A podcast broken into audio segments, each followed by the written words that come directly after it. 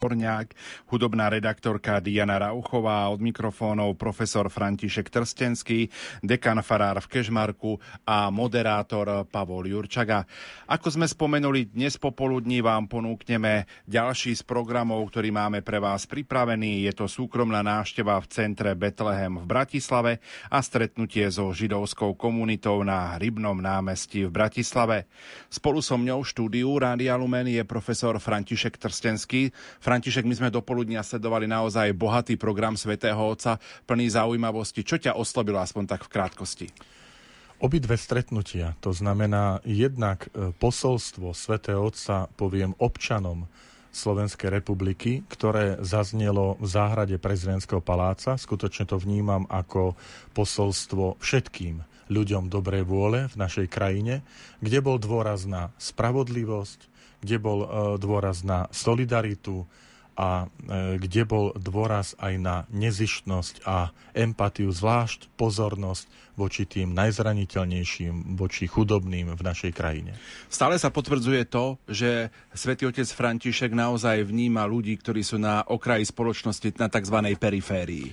Áno, zdôrazňuje to v každom príhovore doteraz a zároveň doteraz v každom z tých troch príhovorov, ktoré mal, neustále e, pripomínal e, solunských bratov, svätých Cyrila Metoda, odvolával sa na zmienku v ústave Slovenskej republiky, preto to vnímam, že toto posolstvo nebolo tak náboženské, ako skôr občianske, spoločenské v tej záhrade prezidentského paláca, že apeloval naozaj na, na všetkých obyvateľov Slovenskej republiky, odvolávajúca na to, že predsa to máte v ústave Slovenskej republiky. E, túto, túto silnú tradíciu, kde vyzval, aby sme tú, tieto naše krásne, pekné tradície e, uchovávali, chránili si ich, aj čo sa týka posolstva Cyrila Metoda.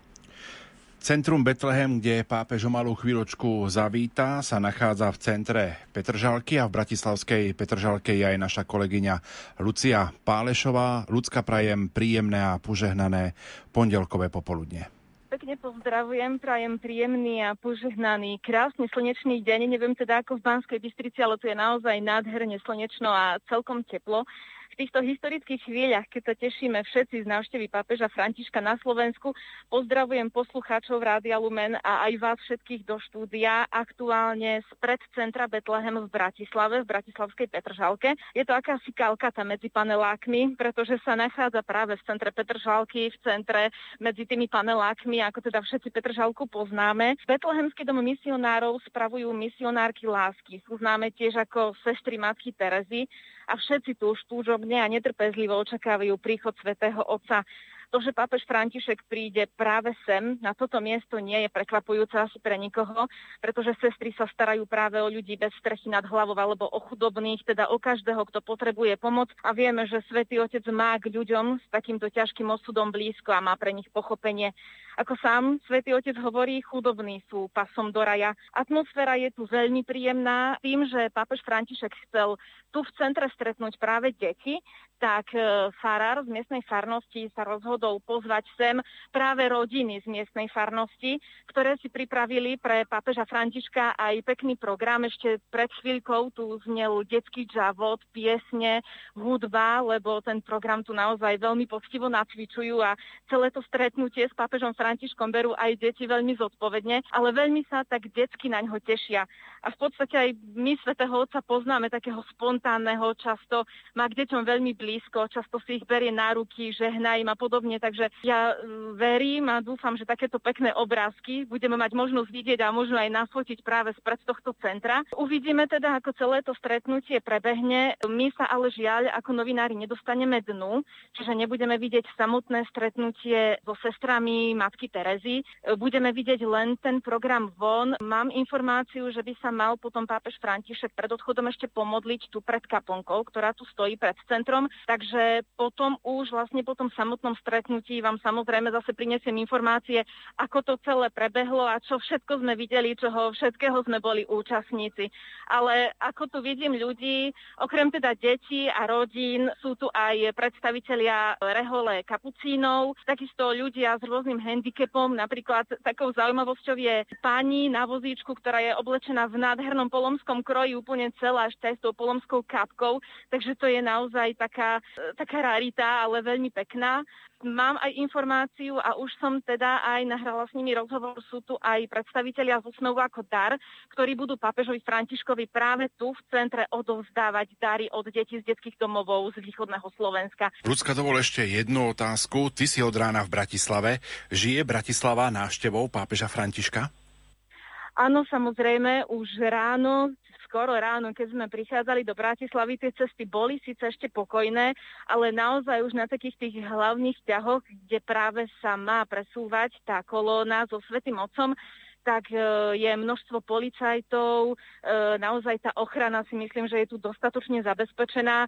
Dá sa povedať, že im tu neprenikne ani myška, ani k nám do pres centra, ani teda na tie jednotlivé podujatia s pápežom Františkom. E, naozaj nás všade, aj nás novinárov dostatočne kontrolujú, takže ja si myslím, že celá Bratislava toto berie veľmi vážne, ale je veľmi pekné chodiť Bratislavou, hlavne tým centrom, a vidieť e, slovenské vlajky vedľa vatikánskych vlajok. Takisto aj ľudia dostávajú pri vstupe vlajočky na privítanie pápeža a aj ľudia, ktorí sa práve sem napríklad nedostanú do tohto centra, tak už sa zbieha okolo, tu okolo plota, okolo tohto centra sa už zbiehajú ľudia, ktorí e, ho túžobne očakávajú a ktorí ho chcú pozdraviť napriek tomu, že priamo sem k nám sa nemôžu napríklad dostať, lebo vieme, že toto je súkromná návšteva naozaj len pre pozvaných a pre vybraných.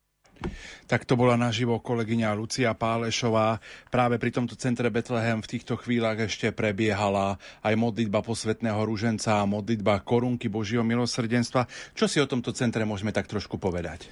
Chcem sa dotknúť jednej veci dôležitej pre našich poslucháčov, že všimnime si naozaj miesta, ktoré si pápež zvolil, že chce navštíviť.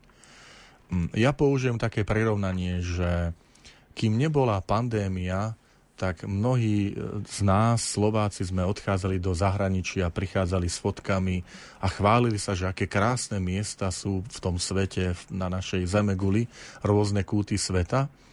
A keď prišla pandémia, tak e, mnohí sme zostali doma a zistili sme, že aké krásne je Slovensko aké krásne má zákutia, miesta, ktoré niekedy len desiatok metrov od nás asi povieme, nádherné miesta tu máme, ako to, že sme to doteraz nepoznali. No lebo sme kde si tými očami blúdili nad tie hlavy e, naše a videli sme len zahraničie.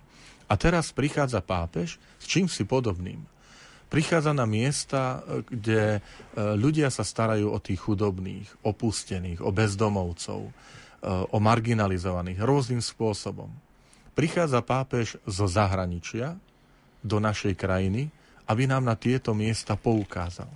To znamená, aby sme sa nesústredili len na to, že aký pekný kroj, aké pekné oblečenie a tu ho privítali chlebom solou a tam ho privítali pesničkou, ale pápež e, robí túto vec, že ako by nám chcel povedať nášmu národu, vy si všímate ľudí, ktorí máte okolo seba v susedstve, ktorí sú možno v núdzi, ktorí sú bez práce, ktorí sú na okraji spoločnosti, že chce nám povedať, aby ten oči nášho zraku neprebehli kde si nad hlavy týchto ľudí, častokrát v našom susedstve, a budeme sa trápiť veľakrát nad konfliktami, ktoré sú vo svete, ale netrápime sa tým, čo sa deje v našom susedstve. Takže aj toto pápež upriamuje pozornosť aj takouto jednoduchou návštevou, veď možno pre mnohých samotných obyvateľov Petržalky povedia, veď my sme ani nevedeli, že to nejaké centrum Betlehem je, že sú to nejaké sestry. Sme ich v živote nevideli. Toto je to, čo pápež zdôrazňuje, keď hovorí o svetosti vedľajších dverí. Ale to znamená, že my nevieme, koho máme vo vedľajších dverách, dverách za suseda. Preto, preto to vytiahnutie tejto pozornosti, ktorá tu je. Tí ľudia tu nie, že neboli a zrazu sa tu objavili. Tieto sestry, misionárky lásky, matky Terezy pôsobia už 10 ročia. Keď sa pozrieme na ich dejiny, tak, tak e, prišli na, do, do e, Petržalky e, v roku 1997.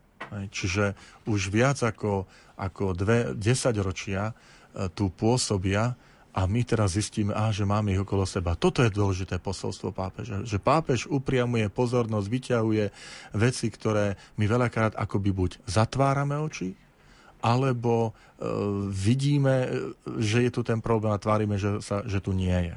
E, to je dôležitá vec. K tomu centru Be- Betlehem naozaj e, sestry si vybrali e, miesto, ktoré my niekedy nazývame, že to je bratislavská džungla E, tých bytov a, a panelákov, ej, aglomerácia, viac ako myslím 100 tisíc obyvateľov e, celkovej tej časti Bratislavy Petržalka.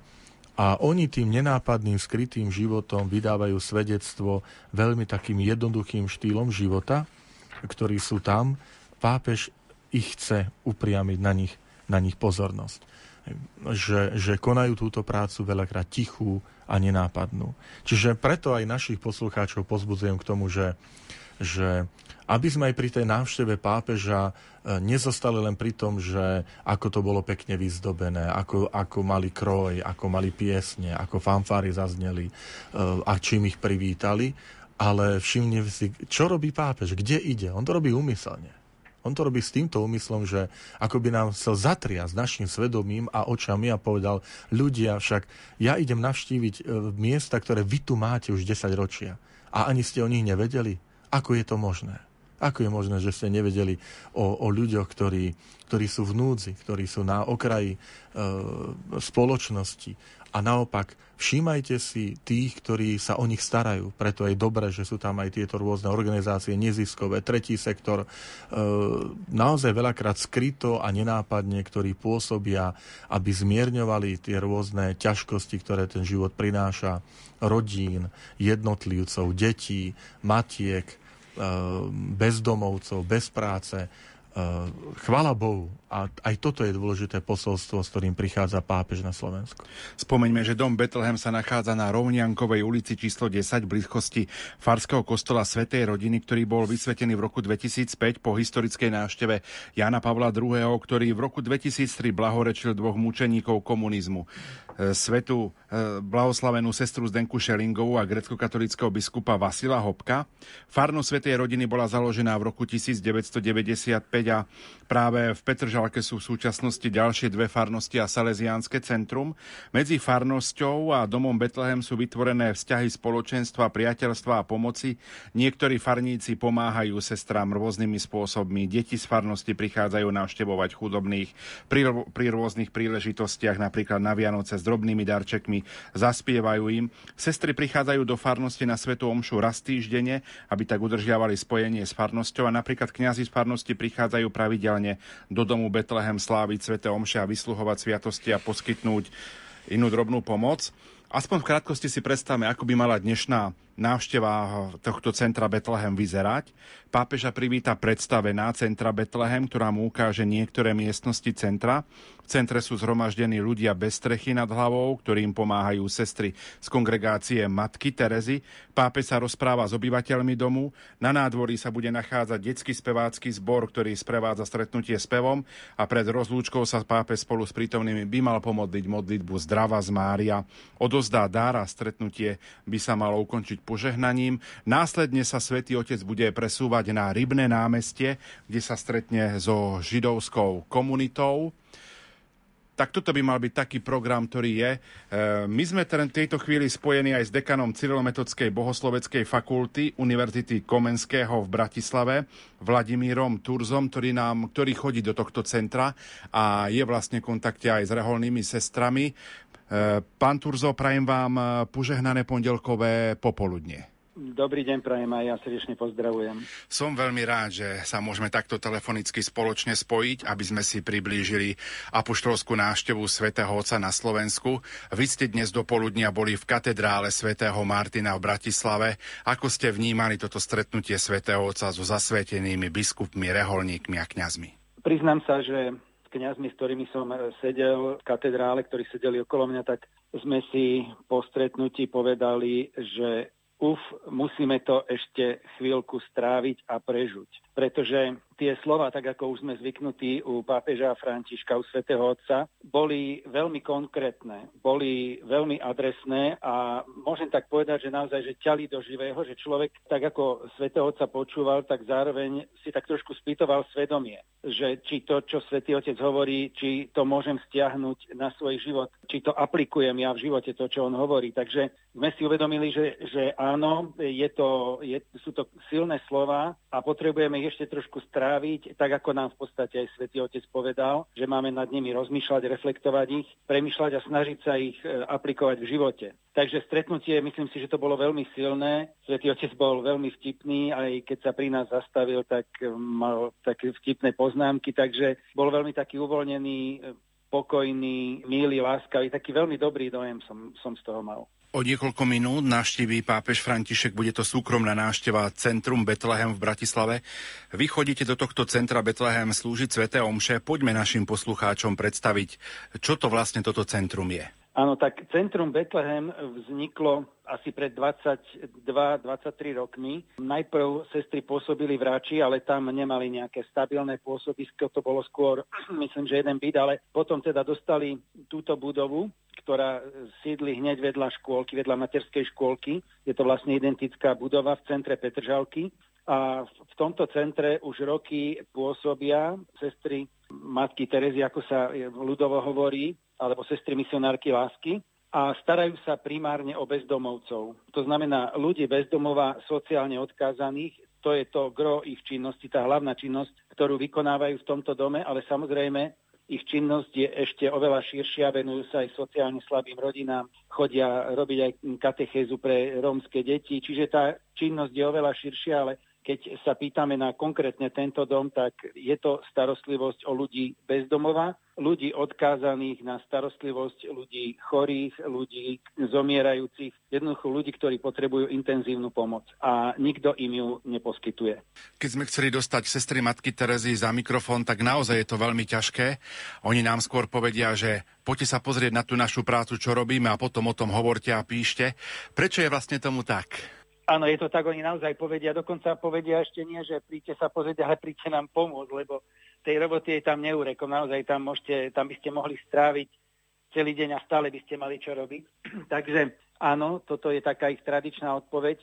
Je to dané aj naozaj ako matka Teresa nemala rada publicitu, pre ňu publicita bola kríž. Sa hovorí tak vtipne, že mala s pánom Bohom takú do, dohodu, že za každú fotografiu, keď ju novinári odfotia, že sa uvoľní jedna duša z očista do neba. To sa tak vtipne hovorí, aby sa tak nejak priblížila tá jej, tá jej malá záľuba v publicite, alebo teda, že vyslovene nemala rada publicitu. A toto možno tak nejak pretrváva aj v tých sestrách, že oni nepotrebujú publicitu pred ľuďmi, ale potrebujú mať čisté svedomie pred Pánom Bohom. To znamená, že to, čo robia, robia pre Boha a nerobia to pre ľudí. A toto je jedna vec. No druhá vec, samozrejme, tieto sestry, ktoré máme teraz v Bratislave, jazykovo najbližšie sú Polky, nie sú Slovenky, takže možno aj tak cítia trošku taký handicap, že keby sa mali vyjadrovať do médií, tak by sa nevedeli úplne vyjadriť. Keby ste sa s nimi rozprávali po anglicky, tak by nemali vôbec problém, ale pravdepodobne aj táto jazyková bariéra tam trošku zohráva svoju úlohu. Ale naozaj asi to, to, hlavné, to hlavné, prečo nechcú ísť do médií, je to, že nechcú, ne, nechcú a nepotrebujú publicitu. Oni naozaj robia veci v skrytosti, tak ako je to v tom evanieliu, že nech tvoja ruka práva nevie, čo robí láva a naopak, hej, že, že chcú tie veci robiť v skrytosti pre Krista a nie ukazovať sa pred ľuďmi. Takže taká skromnosť v, v tej práci. Asi tak by sa to dalo vyjadriť. Akej národnosti sú tieto reholné sestry Matky Terezy? Musím povedať, že momentálne, pretože trošku tak odľahčene poviem, tá komunita sa dosť e, často mení, pravdepodobne podľa toho, ako potrebujú, ak majú potreby aj v iných častiach sveta so sestričkami, ale momentálne je tam sedem sestier, dve sú z Polska, dve z Indie, jedna Chorvátka, jedna Sri Lanka a jedna Indonézia. Tak to bol dekan Bohosloveckej fakulty Univerzity Komenského v Bratislave Vladimír Turzo, ktorý ostáva na telefónnej linke my sa s ním samozrejme ešte k nemu vrátime. Práve s matkou Terezou a sestrami matky Terezy, ktoré aj pán dekan spomínal, sa často stretával napríklad aj svätý otec Jan Pavol II. Áno, a môžeme povedať, že tieto dve postavy svätý Ján Pavol II a svätá Matka Teresa sú výraznými postavami predovšetkým druhej polovice 20. storočia. Ak svet bude spätne pozerať a hodnotiť o niekoľko možno desaťročí záver 20. storočia, aj ten katolícky svet, tak budem môcť povedať, že výrazne ho ovplyvnili práve tieto dve osobnosti. Zajímavé, že obidve osobnosti pochádzali z komunistických režimov. Matka Teresa z Albánska a svätý otec Jan Paul II z Polska, kde im bolo veľakrát e, upierané aj môcť navštíviť túto krajinu alebo s ťažkosťami, tak bude hodnotiť, že práve to bolo posolstvo tej, tieto misionárky lásky, takým konkrétnym spôsobom Matka Teresa a môžeme taktiež povedať misionár lásky, Božieho milosrdenstva, svätý Jan Pavel II. Na druhej strane, naša generácia má tú výhodu alebo tú možnosť, že obidvoch svetých sme mohli naživo zažiť a pamätáme si ich. Samozrejme, a obidvaja svety navštívili Slovensko. Tak Sveta Matka Teresa, ktorá má aj takýmto konkrétnym spôsobom na Slovensko, poviem, pokračovateľov, pokračovateľky tejto myšlienky, tej starostlivosti o, o najchudobnejších z tých chudobných a rovnako e, svätý Jan Pavel II, keď už teraz môžeme e, privítať a máme medzi nami ďalšieho z nástupcov svätého apoštola Petra, teda pápeža Františka. Myslím, ak si dobre spomínam, tak v roku 1990 práve matku Terezu na Slovensko pribiedol otec biskup Pavol Hnilica, ktorý bol jej veľmi dobrý priateľ.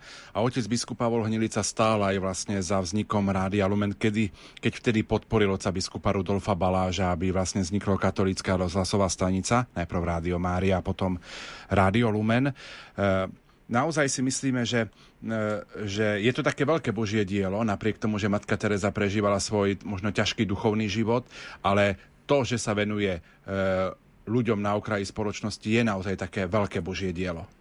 Všimnime sa aj ten názov Betlehem, hej, ktorý v tom takom populárnom označení preklade Betlehem znamená dom chleba vrátim sa k príhovoru, e, dnešnému príhovoru pápeža Františka, ktorý využil tento symbol chleba, keď hovoril o lámaní chleba, o solidarite, že e, lámanie znamená delenie sa s inými, rozdeliť sa.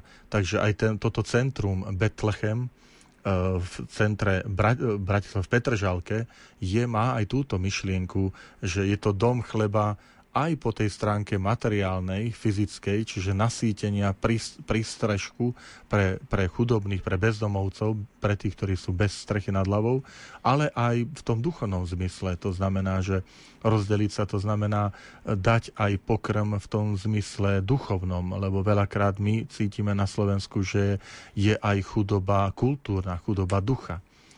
Um, tu mi pripadajú, prichádzajú na mysel uh, slova svätého Jakuba. My sme to počuli v nedelnej liturgii službe slova. V druhom čítaní zaznelo čítanie z listu Jakuba, kde hovorí, že bolo čítanie, kde sa vyznalo, ako môžeš hovoriť, že máš vieru bez skutkov. Ty mi ukáž vieru zo skutkov, ja ti ukážem zo svojich skutkov teda vieru. A potom v tomto liste zaznievajú slova, že ako môžeš povedať, že že miluješ blížneho, ak, ak nemáš e, zmysel pre človeka, ktorý je blízko teba, konkrétne, e, konkrétneho človeka. V tejto chvíli do tohto centra Betlehem už prichádza pápež František a my budeme spolu s vami sledovať túto jeho návštevu. Tak poďme si trošku približovať e, tú možno atmosféru, aká, vlád, aká vládne v tomto centre Betlehem v Bratislavskej Petržálke. Tak už môžeme počúvať detský zbor, ktorý privíta víta piesňou e, Svetého Otca. Zároveň vidíme prichádzať delegáciu, teda jednotlivé autá, policajnú, policajný doprovod a deti spievajú pieseň veľmi charakteristickú pre toto centrum. Klop, klop, klop, kto klope na dvere a je to Ježiš, lebo kto otvára blížnemu dvere, ten príjima samotného Ježiša Krista. Takže vidíme e, pápežské vozidlo, ktoré priviezlo svätého Otca, už zastalo pred dverami tohto centra a sestry matky Terezy e, už vítajú svätého Otca. V tejto chvíli vyšiel svätý Otec z vozidla, zvítal sa s predstavenou tejto komunity a vstupuje do priestorov centra, do priestorov materskej školy. E, ďalšia sestra ho víta a povieme ozdobuje svetého otca takým vencom e, z modrých ruží, ruží alebo z modrých takých o takej výzdoby a v nádvorí sú zhromaždení aj rodičia, deti, tých, ktorí k tomuto centru majú blízko. Jednotlivé sestry teraz Sv. Otca pozdravujú, každému, každej podá, podáva Sv. Otec ruku, ruku, víta sa s nimi. Je to isté aj veľká satisfakcia, alebo také isté vyznačenie pre rodičov, detí, ktorí toto centrum prichádzajú uh, dennodenne. Vidíme tu aj Eh, ľudí eh, s, s, so špeciálnymi potrebami, ľudí na invalidných vozíkoch, detí, mladých.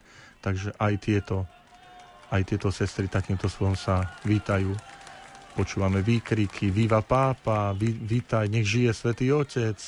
Aj už pripravený mikrofón na krátky príhovor Svetého Otca zhromaždeným na nádvorí tejto materskej školy tohto centra Svete Otca opäť doprevádza apoštolský nuncius na Slovensku Giacomo Guido Ottonello.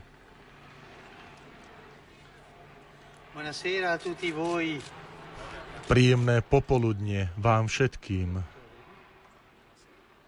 Počkáme ešte, či bude aj simultánne tlmočenie.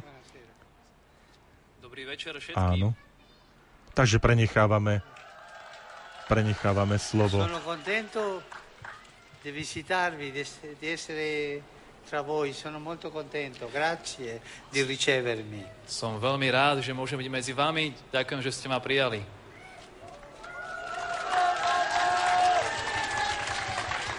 E ringrazio tanto le suore, il lavoro che fanno, lavoro di accoglienza, di aiuto, di, di accompagnamento.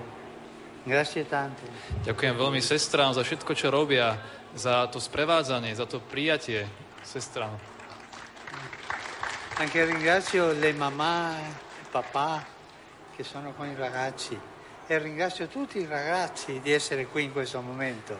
Ďakujem všetkým otcom, mamám a všetkým deťom, že sú tu v tomto momente. E anche il Signore è con noi.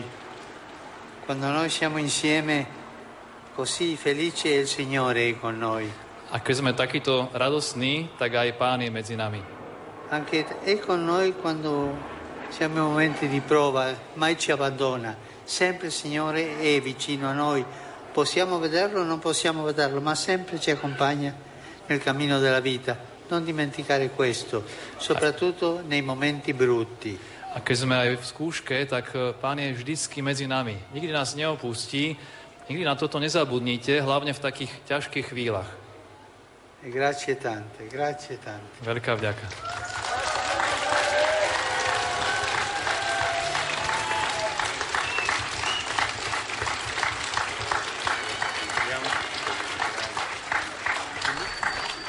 Tak to bol bezprostredný, e, spontánny príhovor svätého Otca, ktorý sa prihovoril zhromaždeným rodičom, deťom na nádvorí pred centrom, pred materskou školou.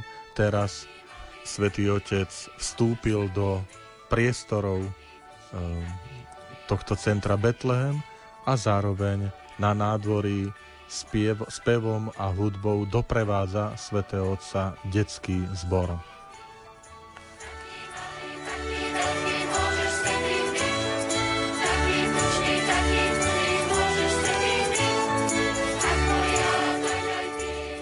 My sme opäť v telefonickom spojení s dekanom Cyrilometodskej bohosloveckej fakulty Univerzity Komenského v Bratislave Vladimírom Turzom. Poďme priblížiť, aký je taký denný program reholných sestier Matky Terezy. No jedna vec je denný program, ktorý je veľmi náročný. Je to deň, ktorý je v tvrdej disciplíne, vstávajú o pol piatej ráno. Samozrejme je tam najprv modlitba asi hodinu, potom také krátke upratanie, čo treba rýchlo e, upratať, zariadiť, vybaviť. Potom je Sveta Omša, na ktorú prichádzame zvonkami kňazi, každý deň celebrovať Svetu Omšu. Po Svetej Omši sú raňajky a potom už nasleduje apoštolát a každý, každá z tých sestier má nejakú činnosť. Niektoré sa naozaj starajú o tých chorých, niektoré potom majú tú prácu na ulici, chodia na miesta, kde možno bežný človek nikdy nezavíta, pod mosty, potom napríklad v Bratislavskej Petržalke samotnej sú také chatové, chatové oblasti, kde mnohí z týchto bezdomovcov tak prespávajú, niektorí na čierno, niektorí aj v tých chatkách. Do rôznych takých zákutí Bratislavy oni chodia vyslovene týchto ľudí vyťahovať z tej absolútnej biedy, lebo to sú ľudia, ktorí možno mesiace nemali hygienu, ľudia, ktorí sú častokrát chorí, ktorí potrebujú sanitku, potrebujú lekára a toto všetko im tie sestry zabezpečujú. Takže to je, to je ten apoštolát a potom samozrejme aj starostlivosť o tých ľudí, ktorých tam majú, lebo oni mnohí z tých pacientov majú vlastne 24 hodín v tom dome, v ktorom oni s nimi bývajú. Potom nasleduje obed, potom je taká krátka viem, že pol hodinu majú také osobné čítanie a ešte pol hodinku majú na, také, na takú, e, taký kvázi oddych. No a potom nasleduje znova apoštolát po obede až do večera potom je hodinová adorácia pred Najsvetejšou sviatosťou, potom je večera a potom už postupne ešte nejaké činnosti a už sa to schyluje k večeru. O 9. už je ticho, teda silencium a postupne sa pripravujú v tichu, v sústredení, v modlitbe sa pripravujú na ďalší deň a teda samozrejme aj na spánok. Takže ten deň je vlastne celý strávený, by sa dalo povedať, v službe ľuďom a Bohu. V službe ľuďom, kontemplácii, v modlitbe s Bohom. Čiže to jedno z tých ťažísk tej ich spirituality je snažiť sa o neustálu prítomnosť Božiu vo svojom živote a čo sa týka špirituality, tak špiritualita cestier stojí vlastne na dvoch pilieroch. Jedným pilierom je 25. kapitola Matúšovho Evanielia, ktorá opisuje posledný súd. Tam sú tie známe, známe otázky, ktoré pri poslednom súde pán Ježiš ako súdca dáva človeku. Bol som hladný, dali ste mi jesť, bol som smedný, dali ste mi piť a tak ďalej. Čiže čo ste, čokoľvek ste urobili jednému z týchto najmenších, dnes ste urobili. Takže sestry vlastne túto evaníliovú časť pretavujú potom do praktického života, čiže snažia sa, ako oni samotné hovoria, robiť všetko s Ježišom, pre Ježiša a Ježišovi. Čiže každom tom biednom človeku vidia Ježiša a snažia sa robiť teda pre Ježiša. No a druhý taký pilier, ten je vlastne vyjadrený v každej kaplnke, ktorú majú sestričky po celom svete. Keď prídete kdekoľvek na svete k sestra Matky Terezy do kaplnky, tak tam vidíte kríž s ukrižovaným Kristom a vedľa neho nápis väčšinou po anglicky aj thirst, alebo teda žízním. Čiže Ježišova túžba, žízeň, smet po dušiach. Takže ukojiť tento Ježišov smet po dušiach, čiže privádzať mu duše. Takže toto môžeme povedať, že sú dva také hlavné piliere spirituality sestier Matky Terezy. Spomenuli ste, že tieto reholné sestry chodia aj do mnohých zákutí Bratislavy, zbiera týchto bezdomovcov a chorých. Čím to je, že majú takú odvahu ísť eh, medzi týchto ľudí do takýchto neznámych miest?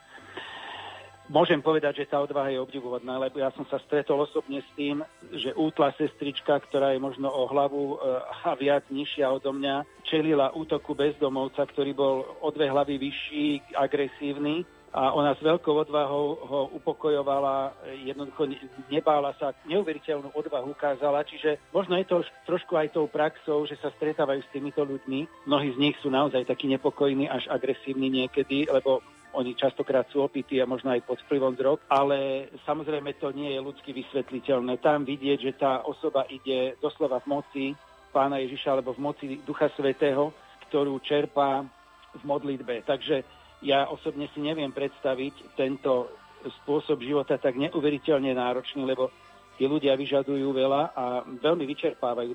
Práca s týmito ľuďmi je veľmi vyčerpávajúca. Odoberajú naozaj veľa energie, sa, ak to tak môžeme ľudsky povedať, a tie sestry to čerpajú v modlitbe. Oni naozaj v tom biednom, v tom najbiednejšom človeku vidia Krista presne v zmysle tých slov z Evanielia, a toto im dáva silu, ináč by to nedokázali. To je ľudsky nevysvetliteľné, zvlášť keď vidíte, s akým nasadením idú naozaj 24 hodín, doslova 24 hodín 7 dní v týždni. Bez viery, a bez tej moci Ducha Svetého a, a moci Ježišovej, ktorú získavajú z modlitby, by to jednoducho nedokázali.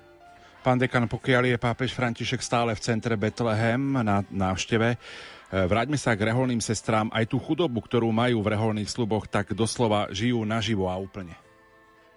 No moja konkrétna skúsenosť je taká, že sestry, každá jedna sestra, čo má vlastné, je dve sáry. To znamená dva tie, dve tie, dva tie obleky, o tie oblečenia, ktoré majú, tie odevy, známe, ako matka Teresa nosila, biele s tými modrými prúžkami, tak majú dva tieto odevy. A ináč nemajú nič. Nič vlastné. Takže oni aj keď ich e, pošlu do nejakej inej krajiny, prakticky idú s jednou malou taškou, lebo nenesú si nič. Takže tá striedmosť je naozaj úžasná, to je, by som povedal, až taká absolútna odpútanosť od materiálnych vecí. Možno, že to je trošku taká intimná informácia, že napríklad v tom dome v Bratislave, v tom dome Betlehem, oni prakticky majú jednu malinkú kuchynku pre seba, kaplnku a potom jednu izbu, v ktorej spia všetky. Takže všetky spia, všetkých sedem sestier spí v jednej izbe. Oni nemajú takmer žiadne nejaké súkromie, nejaký svoj osobný priestor. Sú naozaj, dá sa povedať, úplne odpútané od, od veci tohto sveta. To ostatné, čo je v tom dome, to sú prakticky len spoločné priestory pre, pre tých bezdomovcov, spálne, jedáleň veľká, potom ďalšia kaplnka, do ktorej chodia aj tí bezdomovci, lebo sestry majú svoju vlastnú adoračnú kaplnku ktorú využívajú len oni. No a potom je tá kaplnka, do ktorej sa zmestí vyše 100 ľudí, aj teda v prilahlých priestoroch. Takže tieto priestory, lebo ten dom ďalky vyzerá dosť veľký, ale naozaj tie sestry tam nemajú skoro žiadny svoj priestor. Takže áno, tá chudoba je naozaj absolútna neuveriteľná. Naozaj nemajú nič vlastné. Pán dekan, ešte osobnú otázku. Mali ste sa možnosť stretnúť so Svetou Matkou Terezou osobne? Ako prebiehalo toto stretnutie? Stretnutie s Matkou Terezou prebehlo v oktobri 1994, keď bola synoda o zasvetenom živote a my sme sa so spolužiakom jedným dozvedeli, ja som tam vtedy študoval v Ríme, sme sa dozvedeli, že matka Teresa pôjde zo synodálnej auly do toho svojho domu, ktorý tam je vo Vatikáne, kde pôsobia sestry, tak e, sme ju počkali a chvíľočku sme mali teda možnosť sa s ňou rozprávať a napriek tomu, že to stretnutie nebolo časovo dlhé, ale bolo veľmi silné, pre mňa veľmi silné, asi najsilnejšie, stretnutie s nejakým človekom, ktoré na mne zanechalo naozaj takú stopu, hlbokú stopu na celý život. Čo som z nej cítil, bola absolútna jednoduchosť, neuveriteľná jednoduchosť aj v komunikácii s človekom. A druhý ten ešte silnejší pocit, že v tom momente, keď som sa s ňou rozprával, som cítil tú takú neuveriteľnú intenzívnu zameranosť na tú osobu, s ktorou sa rozpráva. Čiže absolútne sústredená na mňa v tom momente. A samozrejme, keď sa s ňou rozpráva niekto iný, zase tá neuveriteľná intenzívna sústredenosť na tú druhú osobu. A tam som tak nejak pochopil, že toto je pravdepodobne tajomstvo jej úspechu, že ona naozaj v tom človeku, bez ohľadu na to, kto to je, či to je bezdomovec, či to je malomocný v Kalkate, alebo je to treba ten bohoslovec, ako som bol ja vtedy v Ríme, ona v ňom vidí Krista. Krista, ktorému odovzdala svoj život, ktorého verí a ktorý je zmyslom jej života a preto tá neuveriteľná sústredenosť na tú osobu. To bol veľmi silný dojem, na ktorý sa nedá zabudnúť. Dodnes ho mám a pravdepodobne ho budem mať celý život niekde vnútri. Čo si možno, pán profesor, odnies aj, aj z týchto chvíľ, keď Svetý Otec naštíví práve toto miesto? Tak ako som ja vnímal Svetého Otca aj dnes, takú tú neuveriteľnú jednoduchosť, že na jednej strane vidíte tú ochránku, vrtulník, ktorý je nad katedrálou, polícia, ktorá zabezpečuje bezpečnosť Svetého Otca, ale keď sa konkrétne sústredíte na toho, na toho človeka, na svätého Otca, na pápeža Františka, tak z neho vidieť takú neuveriteľnú jednoduchosť. Takže a aj vieme, veď z jeho pontifikátu to je, to je jasne cítiť, aj veľa nás volá k takej jednoduchosti, aj dnes v tom príhovore v katedrále svätého Martina to konec koncov povedal, nás volá k takej jednoduchosti a k e, odputanosti od, od štruktúr, od materiálnych vecí. Takže tu jednoduchosť v ňom cíti. Takže mne to príde ako úplne logické, že ide povzbudiť sestry, ktoré to, o čom on hovorí, tak oni žijú. A ďalšia vec, ja už som to niekde spomínal, že jedno z takých pre mňa aspoň kľúčových e, slovných spojení je e, logika dello scarto, ktorú Svetý Otec používa. Logika dello scarto alebo logika odpadu, že vlastne naša civilizácia funguje presne na tomto princípe takej logiky odpadu. To je vidieť v tom vzťahu k životnému prostrediu, ale to je bohužiaľ vidieť aj vo vzťahu k ľudským osobám, A práve to talianské slovo skarto je veľmi také silné, pretože um, od toho um, sa odvíja naša skartovačka, ktorú máme v kancelárii. Tam dávame vlastne staré dokumenty alebo staré papiere, ktoré už nechceme, nepotrebujeme, čiže odpad, ktorý zároveň nechceme vidieť. Čiže tá logika tej skartácie, my ju aplikujeme častokrát aj na ľudí. Nechceme vidieť starých ľudí, odkladáme domov, do domov sociálnych služieb. Nechceme deti, nenarodené deti, ktoré idú na potrat. Nechceme vidieť bezdomovcov. Čiže naozaj tá logika tej skartácie, bohužiaľ, je nielen voči životnému prostrediu, ale aj voči človeku. No a práve to, čo robia sestry matky Terezy, že týchto ľudí, ktorých spoločnosť nechce vidieť, týka sa to napríklad aj Rómov, lebo sestry matky Terezy chodievali, neviem či ešte stále, ale ja som bol s nimi viackrát v Plaveckom štvrtku, pomerne veľkej romskej osade a viem, že tam chodili veľmi, veľmi aktívne, veľmi intenzívne aj katechezu robiť, aj sa starať o týchto ľudí, takže oni vyslovene týchto ľudí, ktorých naša spoločnosť doslova odsúva, nechce ich vidieť, tak oni ich práve vyťahujú.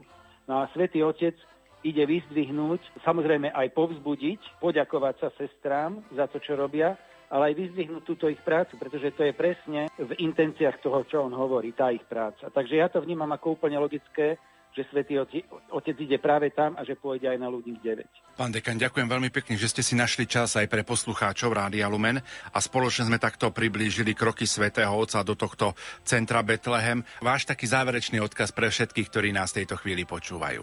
Záverečný odkaz samozrejme aj pre mňa, aj pre všetkých. Počúvajme svätého Otca. Svetý Otec raz povedal, že počúvajte, čo hovorím a nie to, čo hovoria média, že hovorí. Počúvajme svätého Otca, rozmýšľajme nad tým, lebo cez neho k nám sa prihovára momentálne Boh.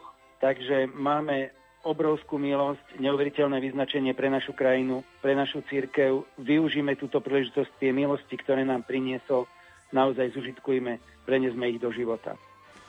Takto bol Vladimír Turzo, dekán Cyrilometodskej bohosloveckej fakulty Univerzity Komenského v Bratislave. Sme veľmi radi, že sme sa takto mohli prostredníctvom telefónnych liniek spojiť a trošku priblížiť vám atmosféru tohto centra Betlehem v Bratislavskej Petržalke. No priznajme si naozaj úprimne, milí poslucháči, že koľký z nás toto centrum Betlehem v Bratislavskej Petržalke poznali a Práve pán dekan Vladimír Turzo je jeden z tých, ktorí toto centrum pravidelne navštevujú, takže ešte raz veľmi pekne ďakujeme.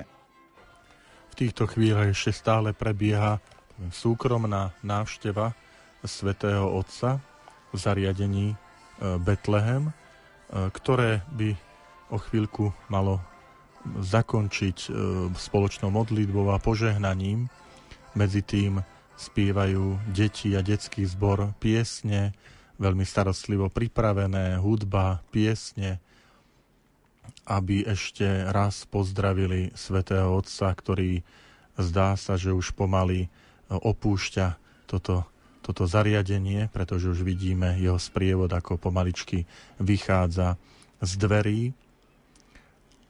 Ešte pravdepodobne bude nasledovať krátky pozdrav s deťmi, s, s tými, ktorí sa zhromaždili na nádvorí e, tejto inštitúcie sestier Matky Terezy. Na spomínanom dome Betlehem sme mali možnosť vidieť aj obraz svätej Matky Terezy a naozaj také typické e, to reholné oblečenie, tzv. sáry, ako to spomenul aj pán dekan Turzo. E, biele sáry lemované takým modrým, modrými prúžkami alebo modrými pásikmi.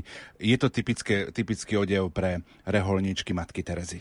Áno, a matka Teresa, keď vyberala e, toto oblečenie, tak vyberala ho, aby bolo veľmi jednoduché, čiže to bola jednoduchá látka. V tejto chvíli už vidíme opäť vychádzať svätého Otca, ktorý sa ešte raz zdraví s jednotlivými sestrami, ktoré ho sprevádzajú. E, zaznieva teraz pieseň pre svätého Otca, ktorú pripravili deti.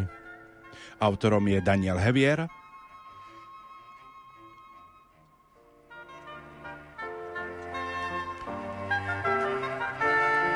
Ešte svätý Otec zostáva v rozhovore s reholnicami,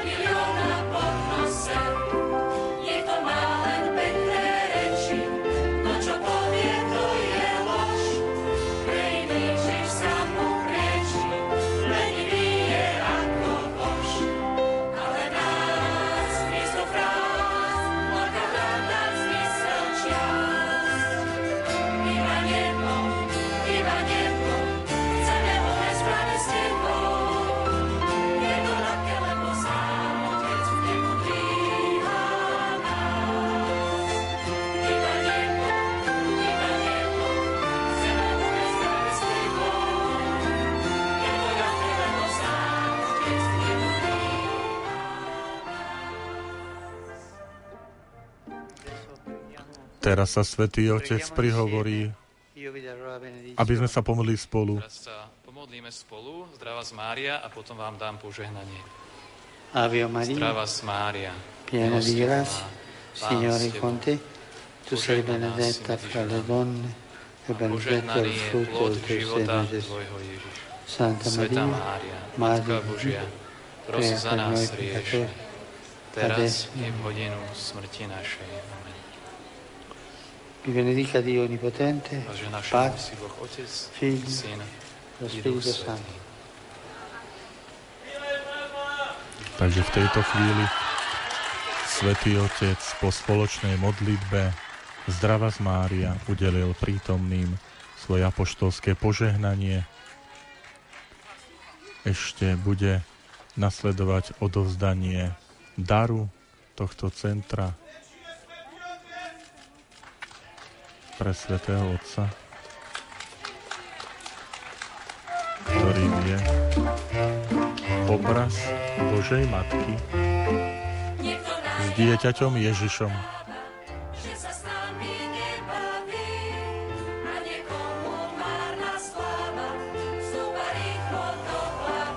A v tejto chvíli svätý Otec pomaličky odchádza z centra Betlehem, aby sa presunul na Rybné námestie.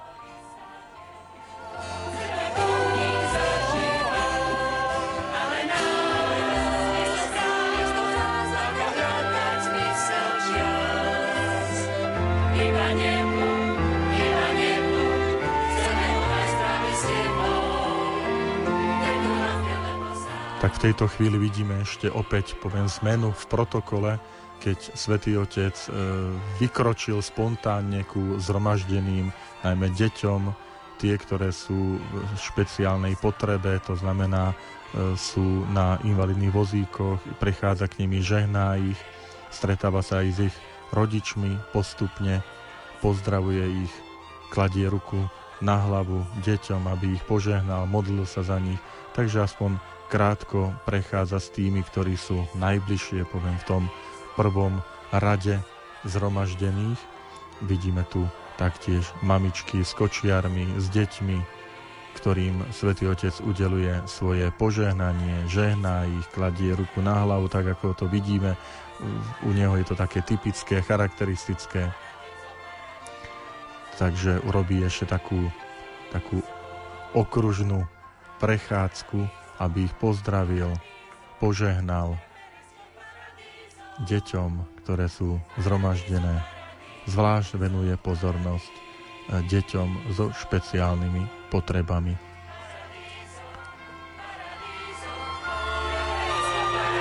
Žehná ich, podáva ruky. Tak ako vidíme, naozaj Svetý Otec sa netají od začiatku svojho pontifikátu.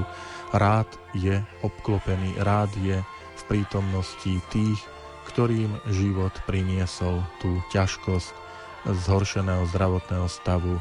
Um, buď sú to rôzne um, potreby, teda ťažkosti, ktorým život priniesol špecia, de, rodičia, alebo teda deti alebo dospelí so špeciálnymi potrebami, ktorí veľakrát im sú odkázaní na invalidný vozík a pomoc tých najbližších. Tak to vidíme aj teraz.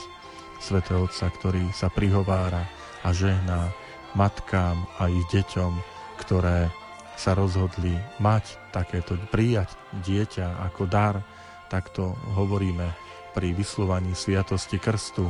Prvá veta, ktorú kňaz povie, keď e, začína obrad sviatosti krstu, tak obráti sa k rodičom a povie, vy, milí rodičia, ste prijali dieťa ako Boží dar.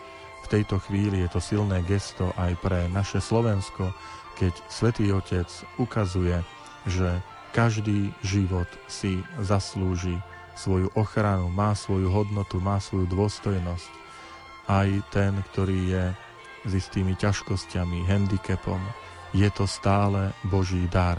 Je to silný odkaz aj pre všetky e, organizácie, ktoré sa snažia pomáhať e, matkám v požehnanom stave, aby prijali dieťa, aby prijali aj dieťa vtedy, keď je možno e, isté riziko alebo predpoklad, že sa narodí s nejakým handicapom s, s fyzickou alebo psychickou ťažkosťou. Tým, týmto gestom, týmto, touto pozornosťou Svetý Otec ukazuje, že, že každý život si zaslúži, má svoju dôstojnosť, svoju veľkosť. Tejto chvíli Svetý Otec už nastupuje do vozidla, ešte naposledy sa s ním lúčia e, sestry e, milosrdnej lásky, sestry Matky Terezy, a bude sa presúvať na Rybné námestie. A my sme opäť v telefonickom spojení s kolegyňou Luciou Pálešovou, ktorá je priamo v Bratislavskej Petržalke. Ľudská, prajeme pekné popoludnie. A ja prajem pekné popoludne e, všetkým poslucháčom Radia Lumen aj vám do štúdia. Teda opäť sa hlásim spred centra Betlehem v Bratislavskej Petržalke, kde naozaj pred pár sekundami, stihli ste to takmer na sekundu presne, nastúpil pápež František do svojho auta a odchádza opäť na ďalší svoj program. Tak ako sa s pápežom Františkom všetci zvítali piesňou, tak e, ho aj vyprevádzajú deti e, z miestnych farností, ktorí, ktoré vytvorili taký väčší zbor. E, takisto piesňou je to naozaj úžasná atmosféra, m, taká až, až eufória vo všetkých e, ľuďoch vidno. E, naozaj ja sama mám čo robiť, aby som našla tie správne slova. Mala si možnosť blízka vidieť Svetého? Uh, Myslím si, že sme boli celkom blízko. Uh, Podarili sa mi spraviť aj nejaké zábery, aj nejaké video. Uh, Naozaj som sa to snažila si vychutnať nielen cez ten objektív telefónu, ale, ale aj cez tie vlastné oči.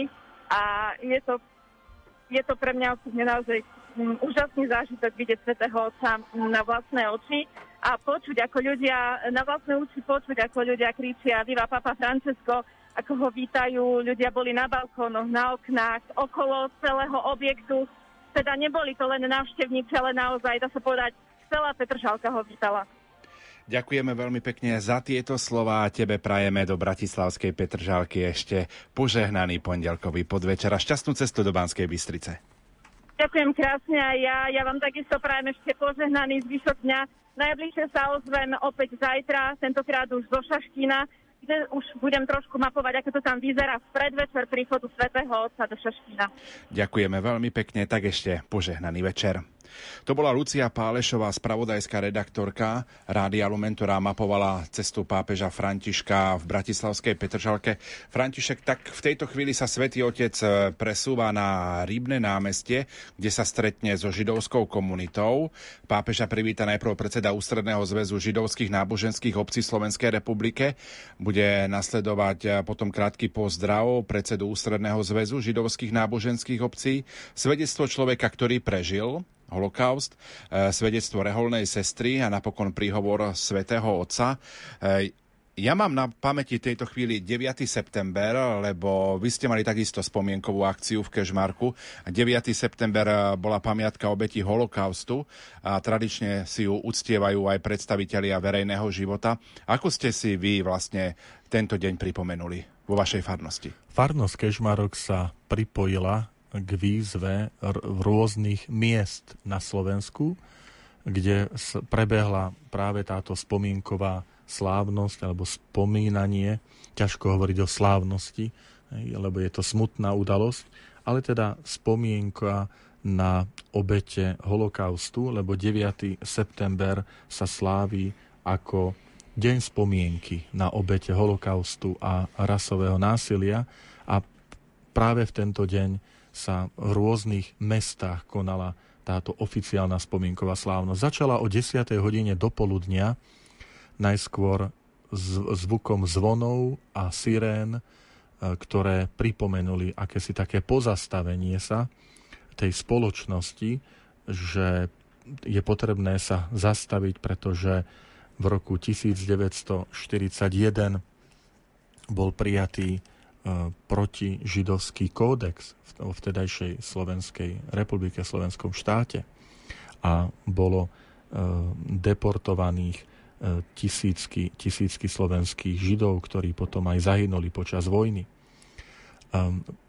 Tento zvuk sirén a zvonov je prebratý zo samotného štátu Izrael, kde mnohé spomienkové akcie prebiehajú tak, že najskôr je zvuk sirén, ktoré akoby zastavia ten denný rytmus dňa, kde sa v práci, v škole zastavia e, žiaci, študenti, pracovníci a potom nasleduje minúta ticha na uctenie práve týchto obetí holokaustu. Takže aj tento deň, 9. september, takto prebiehal, že potom bola minútka ticha, kde sme odprosovali Pána Boha za aj tieto uh, obete rasového násilia, antisemitizmu počas druhej svetovej vojny.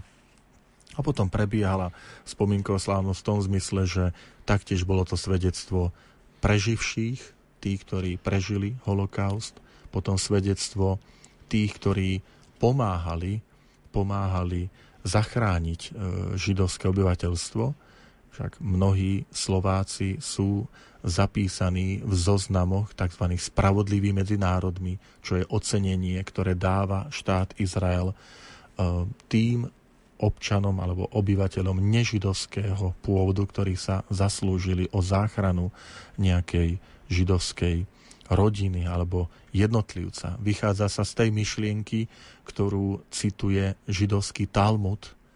To je zbierka komentárov zhruba z 5. 6. storočia, kde sa píše, že kto zachráni jedného človeka, ako by zachránil celý svet.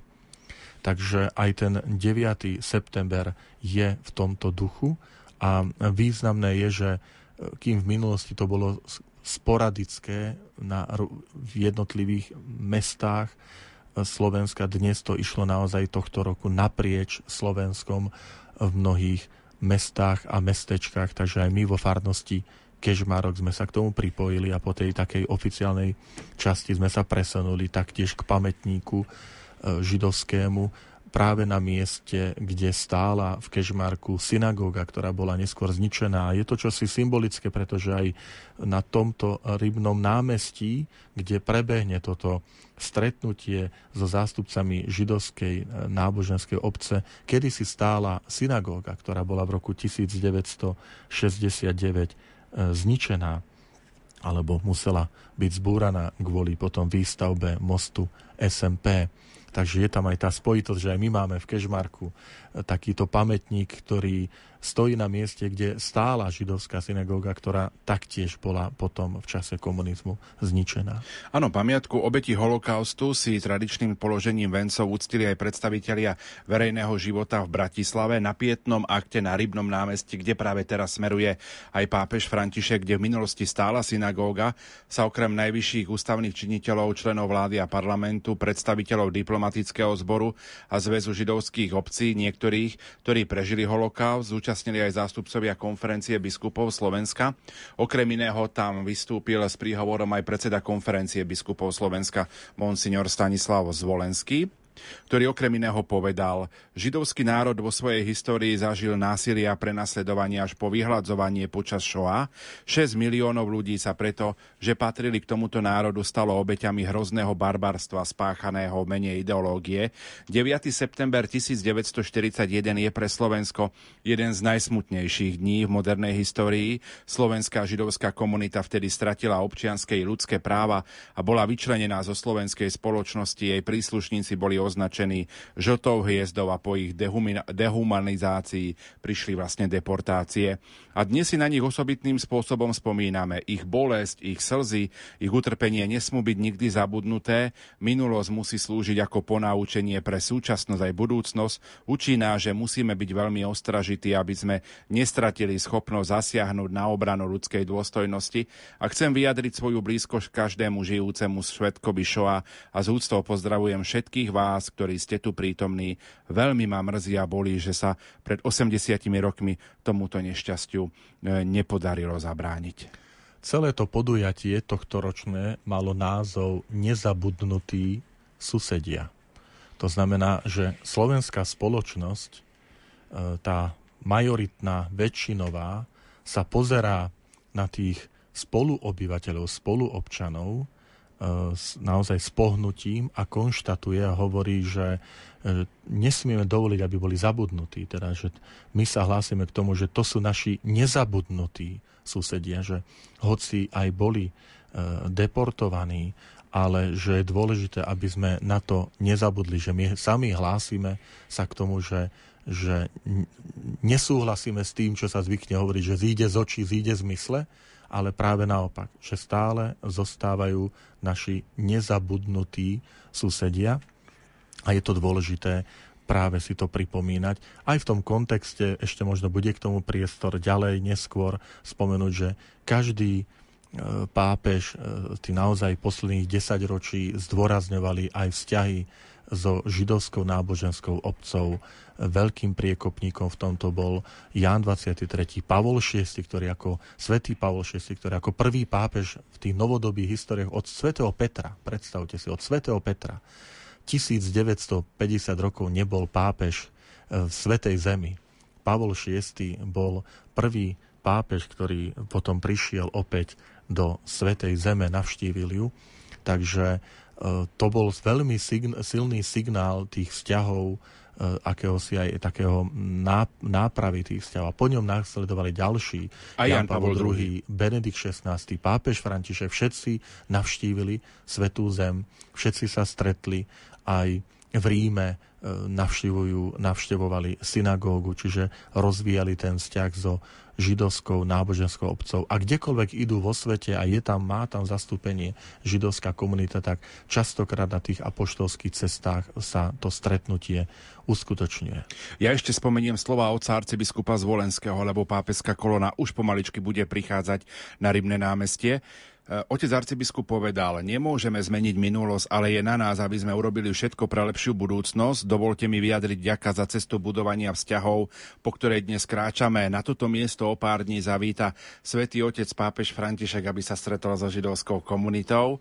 Nech toto stretnutie otvoria, otvorí srdcia kresťanov, eh, židov a všetkých ľudí, aby sme spoločne čoraz lepšie dokázali konať dobro a snažili sa plniť vôľu nášho Otca, ktorý je na nebesiach. Nech Pán požehná, nech nás Pán požehnáva a ochraňuje, nech nad nami žiari jeho dobrota a udeli nám svoju milosť, nech na nás obráti svoju tvár a dá nám pokoj. František, myslím, že práve na Veľký piatok to v prozbách máme modlitbu za židovský národ, na, našich starších bratov vo viere.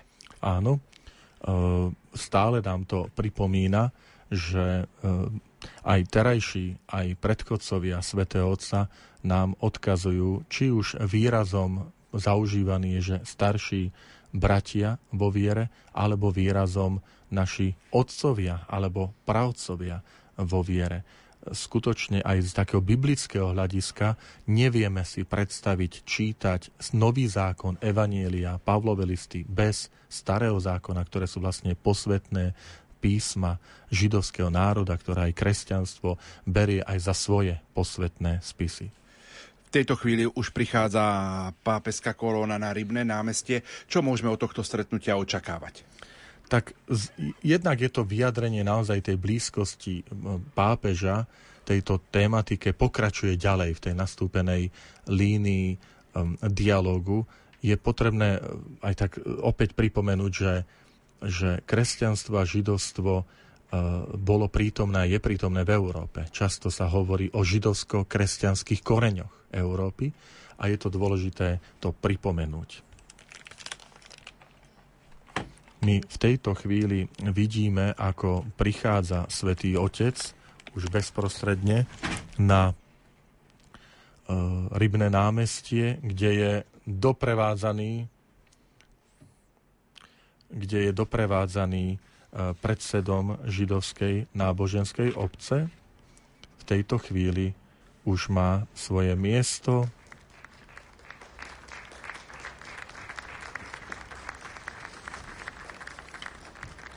A budú nasledovať e, jednotlivé príhovory.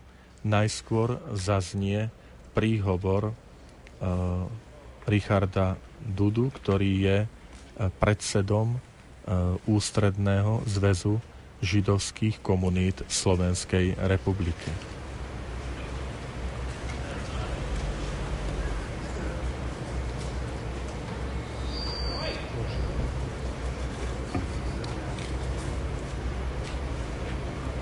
Vaša excelencia, pápež František, drahí preživší holokaustu, vážení církevní hodnostári, drahé sestry, drahí bratia z našej komunity, milí priatelia.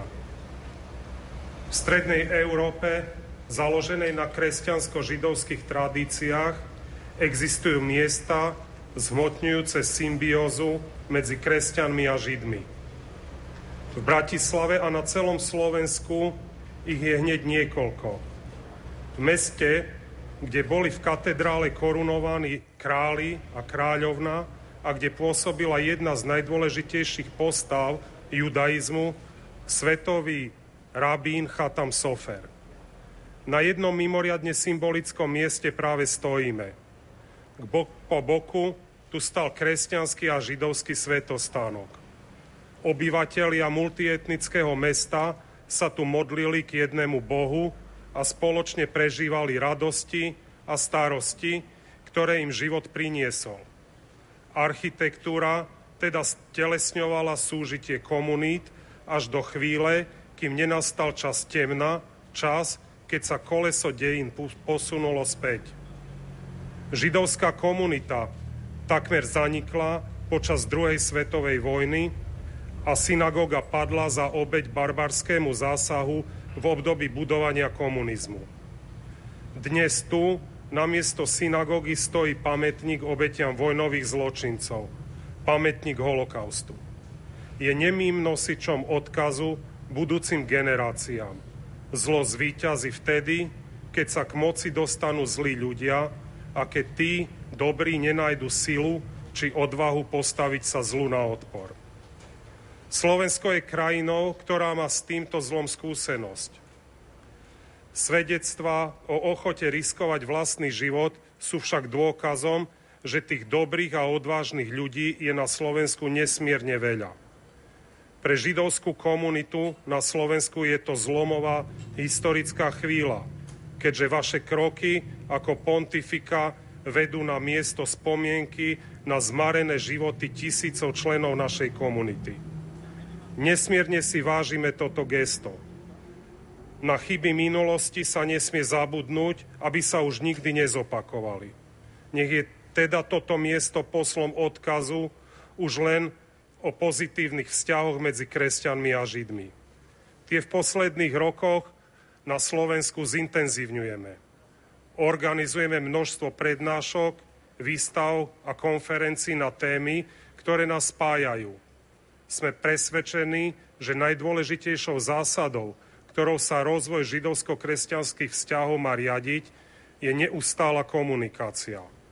Len ňou sa dá dosiahnuť stav neustáleho zbližovania a pokojného súžitia. Veríme, že nefalošná ochota viesť úprimný dialog umožní jedného dňa dať definitívnu bodku aj za čiernym obdobím spolužitia, ktoré pred 80 rokmi počas hrôzostrašného svetového vojnového konfliktu vážne poznačilo vzťahy medzi obyvateľmi na tomto území.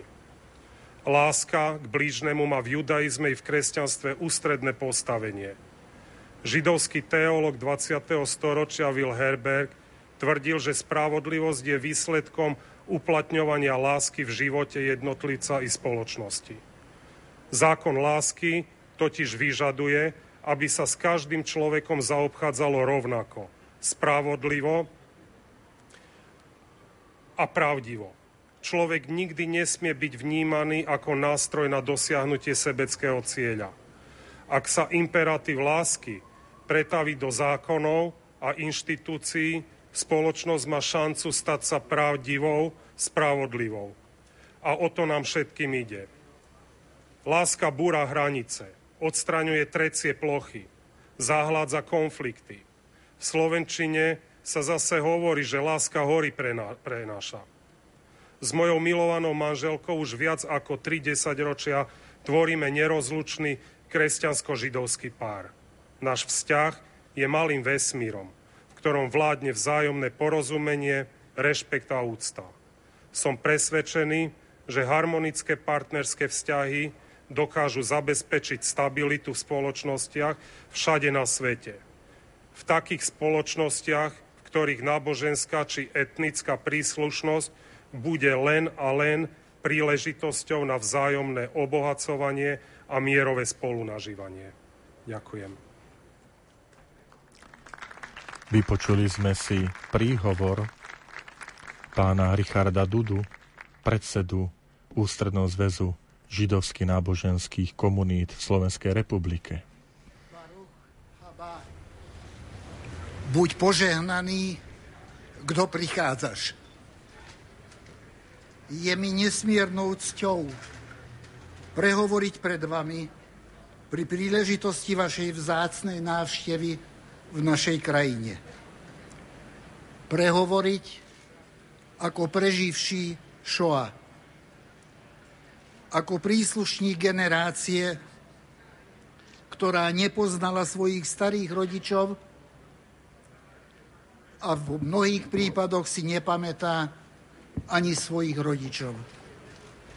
Zahynuli ako jedni zo šiestich miliónov. Som z generácie, z ktorej nás prežilo málo, vďaka tomu, že sa našli statoční ľudia, ktorí nepodláhli zlu a za cenu ohrozenia vlastného života nás ukrývali až do oslobodenia. Narodil som sa v máji 1942. Našu rodinu tiež rozbili protižidovské zákony. Keď som mal tri mesiace, môjho otca odviedli na nútené práce na východný front. Tam sa jeho stopa stráca. Až po 50 rokoch som sa za archívov dozvedel, že zahynul kde si na Ukrajine. Nikdy mi nebolo osudom dožičené, aby som nad jeho hrobom povedal zádušnú modlitbu Kadiš. Mamička zostala so mnou ako strojmesačným sama. V roku 1944 ju odvliekli z Budapešti v jednom z transportov. Keď som ochorel, dostal som sa do nemocnice, kam ma ešte umiestnila moja mamička. Potom sme sa už vzájomne nikdy nevideli. Len navrátivší zvestovali, že zahynula niekde počas pochodu smrti z tábora v Ravensbrück v Nemecku. Statočné nemocničné sestry, opatrovateľky v nemocnici, kde som zostal, nás, deti, chránili tým, že na dvere jednotlivých oddelení vypísali názvy rôznych vysokoinfekčných nemocí. A toto e, odradilo ozbrojencov, aby tam vstúpili.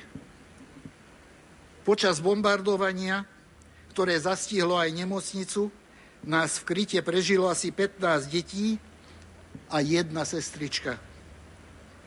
Je mi doživotne ľúto,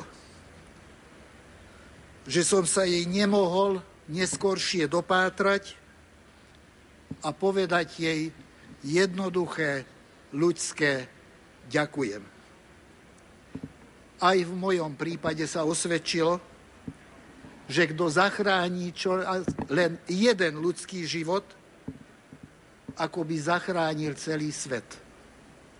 Cezo mňa, vďaka nášmu už 55 rokov trvajúcemu manželstvu, umožnila narodiť sa našim dvom deťom a šiestim vnúčatám. Posledných 20 rokov sa venujem histórii holokaustu na našom území. Píšem memento pre budúcnosť, aby sa minulosť nikdy neopakovala. V smutných dejinách Šoa na Slovensku je veľkými písmenami zapísaný vtedajší predstaviteľ Svetej stolice na Slovensku, monsignor Giuseppe Burzio, ktorý sa neúnavne snažil zastaviť antisemitizmus vtedajšieho vražedného režimu. dovolte mi, aby som vám poďakoval za vaše šlachetné dielo, za váš osobný vklad a učenie a hlásanie humanizmu, bratstva a tolerancie. Nech ste vy a vaše dielo požehnané dobrým zdravím a dlhým životom. Vypočuli sme si svedectvo Tomáša Langa, ktorý je predstaviteľ židovskej náboženskej obce v Novom zámku, Nový zámko. A teraz už nasleduje svedectvo sestry Samuely z kongregácie Uršulínok. S veľkou bázňou stojím dnes na tomto symbolickom mieste. V prítomnosti veriacich kresťanov a veriacich židov, ktorí vyznávame a milujeme toho istého Boha. Naše spoločné dejiny sú poznačené veľkou bolesťou, ale zároveň sú v nej chvíle, ktoré v nás vzbudzujú nádej, že v každom období žijú ľudia, ktorí majú v sebe hlboko zakorenenú lásku k Bohu a k blížnemu. Prežívame úprimnú radosť a hrdosť, ale aj vďačnosť za každého jedného Slováka, ktorý otvoril svoje srdce i dvere prenasledovaným sestrám a bratom Židom. O to viac, že to boli aj dvere našich kláštorov, internátov a dvere domov či bytov rodín našich žiakov. Sme vďačné, že naše sestry, ktoré vnímali posvetnosť každej ľudskej duše, stvorenej na Boží obraz, mali milosť urobiť niečo preto, aby boli životy týchto ľudí zachránené.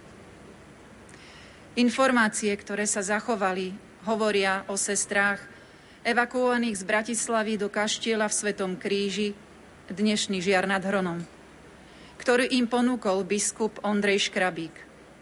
Starali sa tam o skupinku detí. To, že to boli aj židovské deti, vieme od preživšieho pána Tomasa Frankla, žijúceho vo Viedni, ktorý nám ochotne o tom porozprával. Ďalšie svedectvo – máme od pani Gabriely Karin, umelkyne žijúcej v Los Angeles a pani Eriky Bránikovej, donedávna žijúcej v Bratislave, ktoré boli žiačkami Uršulinskej internátnej školy v centre Bratislavy. Tam boli ukrývané spolu s inými židovskými dievčatami. Ich rodičia ich chodili denne navštevovať, kým nenašli úkryty pre celé svoje rodiny alebo im niekto nepomohol utiec z Bratislavy. Je symbolické, že na inom mieste, kde sestry ukrývali ďalšie židovské deti spolu s ich rodinami, dnes sídli apoštolská nunciatúra. Tam priviedla jedna bývalá žiačka nášho uršulinského gymnázia, pani Anna Banžáková, rodina Kuchárová, ktorej rodina zachránila niektorých židov v Bratislave mladú mamičku Editu Švarcovú s 1,5 ročnou cérkou a neskôr aj jej priateľku Fridu Halselnusovú. Udalosti, o ktorých hovorím, sa stali pred takmer 80 rokmi. Dnes s radosťou v srdci pozorujeme živú kresťanskú židovskú spoluprácu na Slovensku. A to nie len medzi vrcholnými predstaviteľmi, vzdelávacími inštitúciami, znalcami Biblie, ale aj medzi ľuďmi v bežnom živote. Sme vďační najmä na vzdelávacie projekty pre mládež, prostredníctvom ktorých sa aj v našich školách snažia pedagógovia citlivieť súčasnú generáciu na hlbšie vnímanie a poznávanie židovského kultúrneho dedičstva na Slovensku. Túžime zároveň sprostredkovať mladým ľuďom živú vieru v Boha – ktorá sa prejavuje v dennom živote láskou k blížnym. Ľudia, ktorí žili pred nami, sú svedkami toho, že takáto láska je možná.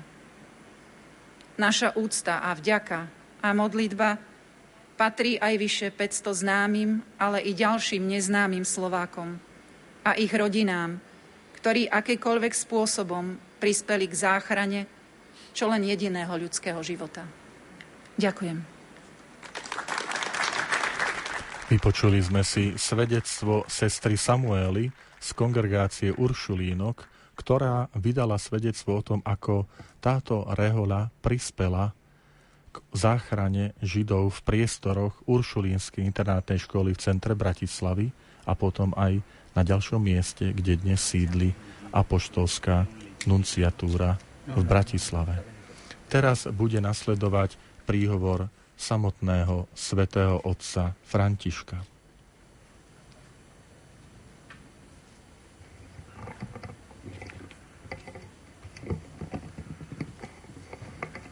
Cari fratelli e sorelle, buonasera. Vi ringrazio per le vostre parole di benvenuto e per le testimonianze che avete donato. Bratia a sestry, dobrý večer. Ďakujem vám za vaše slova privítania a za svedectvá, ktoré ste povedali. Som tu ako pútnik, aby som sa dotkol tohto miesta, aby sa ono dotklo mňa. Námestie, na ktorom sa nachádzame, je pre vašu komunitu veľmi významné. Udržiava živú spomienku na bohatú minulosť. Počas storočí bola súčasťou židovskej štvrte. Tu pracoval slávny rabín Chatam Sofer. Tu bola synagóga hneď vedľa korunovačnej katedrály. Ako bolo povedané, architektúra vyjadrovala pokojné spolunažívanie dvoch komunít. Vzácný symbol veľkého významu. Úžasný znak jednoty v mene Boha našich otcov. Tu cítim aj ja, ako mnohí z nich, potrebu vyzuť si sandále, lebo sa nachádzam na mieste požehnanom bratstvom ľudí v mene Najvyššieho. Následne však bolo toto Božie meno zneústené. V šialenstve nenávisti počas druhej svetovej vojny bolo zabitých viac než 100 tisíc slovenských židov. A keď sa potom chceli zmazať stopy komunity, bola tu zbúraná synagóga. Je napísané, nevezmeš meno pána svojho Boha nadarmo. Božie meno, teda jeho samotná osobná skutočnosť, sa vyslovuje nadarmo, keď sa porušuje jedinečná a neopakovateľná dôstojnosť človeka, stvoreného na jeho obraz. Tu bolo Božie meno zneúctené. Lebo najhoršie rúhanie, akého sa mu môže dostať, je použiť ho na vlastné účely namiesto rešpektovania a milovania druhých. Tu pred dejinami židovského národa, poznačenými touto tragickou a neopísateľnou konfrontáciou, sa hambíme to priznať. Koľkokrát bolo použité nevysloviteľné meno Najvyššieho na neopísateľné činy neľudskosti. Koľko utláčateľov vyhlásilo, Boh je s nami, ale pritom oni neboli s Bohom. Drahí bratia a sestry, vaše dejiny sú našimi dejinami. Vaše bolesti sú našimi bolestiami. Pre niektorých z vás je tento pamätník holokaustu jediným miestom, kde si môžete uctiť pamiatku vašich drahých a ja sa k vám pripájam. Na pamätníku je po hebrejsky napísané Zachor, čo znamená pamätaj. Sachor, pamätaj. Pamäť nemôže a nesmie ustúpiť zabudnutiu, lebo trvalý úsvit bratstva nebude bez toho, aby sa spolu najskôr neprežila a nezahnala temnota noci, Aj pre nás zaznieva otázka proroka. Strážca, ako je to s nocou? Toto je pre nás ten čas, keď sa už viac nemôže zatemniť Boží obraz, ktorý žiari v človekovi. Pomôžme si v tom. Lebo ani dnes nechýbajú márne a falošné modly, ktoré zneúctujú meno Najvyššieho. Sú to modly moci a peňazí, ktoré vládnu nad ľudskou dôstojnosťou. Modla ľahostajnosti, ktorá obracia zrak inám. Modla manipulácie, ktorá zneužívajú náboženstvo ako svoj nástroj a robia z neho záležitosť nadvlády, alebo ho redukujú na nepodstatnosť. Ďalej je to zabudnutie na minulosť neznalosť, ktorá všetko ospravedlňuje. Hnev a nenávisť. Sme zjednotení, a to zdôrazňujem, v odsúdení každého násilia, každej formy antisemitizmu a v snahe, aby už nikdy nebol sprofanovaný Boží obraz ľudskej bytosti. Ale toto námestie, drahí bratia a sestry, je aj miestom, kde žiari svetlo nádeje. Tu prichádzate každý rok zapáliť prvé svetlo na svietniku, ktorá sa nazýva Chanukia. Takto sa v temnote objavuje posolstvo, že nie zničenie a smrť majú posledné slovo, ale obnova a život. A ak bola synagóga na tomto mieste zbúraná, komunita je tu stále prítomná. Je živá a otvorená na dialog. Tu sa naše dejiny znova stretávajú. Tu spolu pred Bohom dosvedčujeme vôľu pokračovať v ceste zbližovania sa a priateľstva. V tejto súvislosti si uchovávam živú spomienku na stretnutie v Ríme v roku 2017 s predstaviteľmi vašich židovských komunít a kresťanských komunít. Som rád, že následne bola ustanovená komisia pre dialog s katolickou církvou a že ste spolu vydali dôležité dokumenty. Je dobré zdieľať a komunikovať si to, čo spája. Je dobré pokračovať v pravde a úprimnosti v bratskej ceste očisťovania pamäti, aby sa uzdravili minulé rany, ako aj spomienke na prijaté a ponúknuté dobro.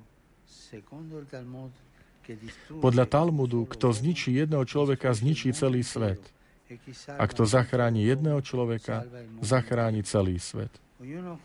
Každý sa počíta a veľmi zaváži to, čo robíte prostredníctvom vášho vzácného zdieľania sa.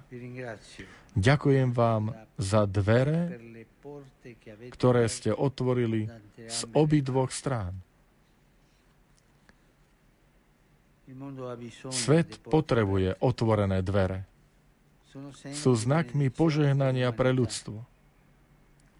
Otcovi Abrahámovi Boh povedal, v tebe budú požehnané všetky pokolenia zeme. Je to refrén, ktorý poznačuje životy otcov.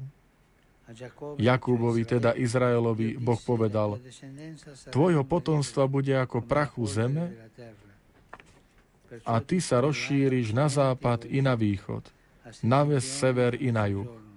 V tebe a v tvojich potomkoch budú požehnané všetky pokolenia zeme. Tu, v tejto slovenskej zemi, zemi stretnutí medzi východom a západom, severom a juhom, rodina synov Izraela nech naďalej rozvíja toto povolanie byť znakom požehnania pre všetky pokolenia zeme. Požehnanie Najvyššieho sa na nás vylieva, keď vidí rodinu bratov, ktorí sa rešpektujú, milujú a spolupracujú. Nech vás žehná Všemohúci, aby ste uprostred toľkých nezvod, ktoré zamorujú svet, mohli ste byť spoločne vždy svetkami pokoja. Šalom, pokoj.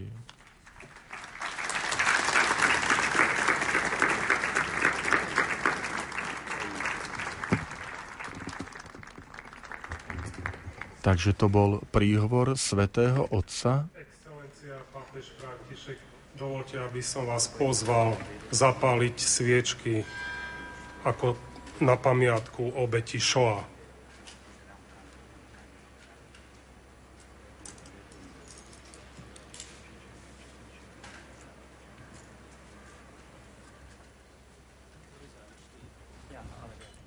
Tejto chvíli zhromaždenie povstalo, sú pripravené dve sviece a počuli sme výzvu a pozvanie svetého, svetému Otcovi, aby zapálil dve sviece na pamiatku obetí holokaustu.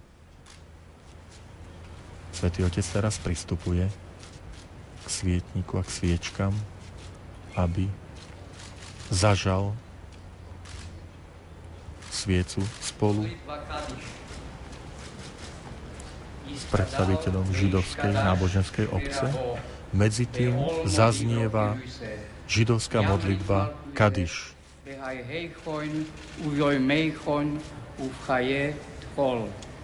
Bez Izrael, Baagolov Vizman, Korif, v Ivru, Omen. יש מרבו מורך לעולם ולעולמי עולמיו יבזבורך, ישתבח, יספואר, ישרוימם, ישנאסה, ישחדור, ישחלה, ישחלול, שמי דקוצ'ו בריחו. לאוילו מן כל ברכוזו, שירוזו, תושבחוזו, נחמוזו, דאמירון בולמו, אמרו, אמן. ישלומו רבו, מן שמיו חיים, עולנו ועל כל ישראל, ואמרו, אמן. אוי ששוליום במרוימוף, והוא יעשה שולוים עולנו על כל ישראל, ואמרו, אמן. אל מלא רחמים, Shoy khayne ba me roye mi Hamete men khon khoyna al kan fe ashkhin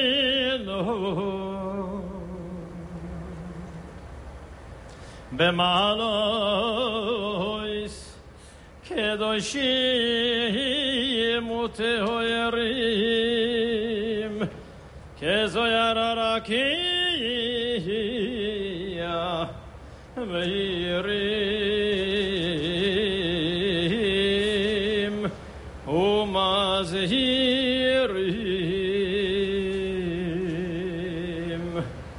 לנשמות ששת מיליוני אחינו בני ישראל, אנשים, נשים, ילדים וילדות, שנהרגו,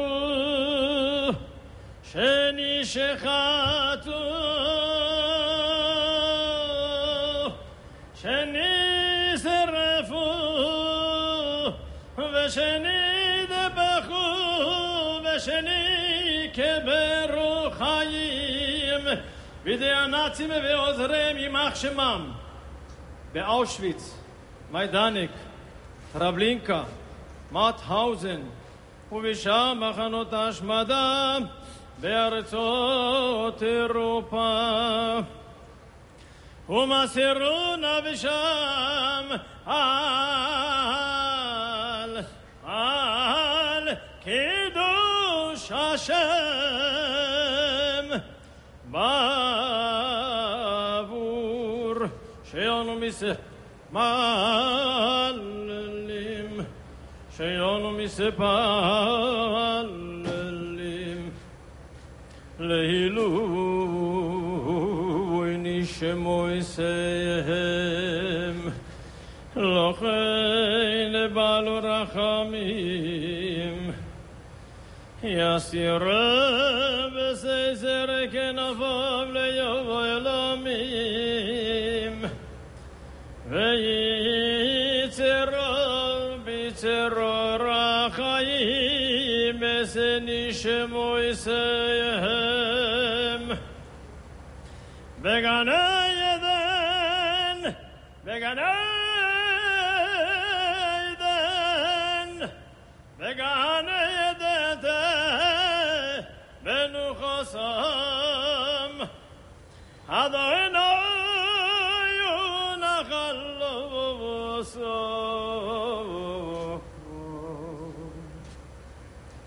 Ve'anu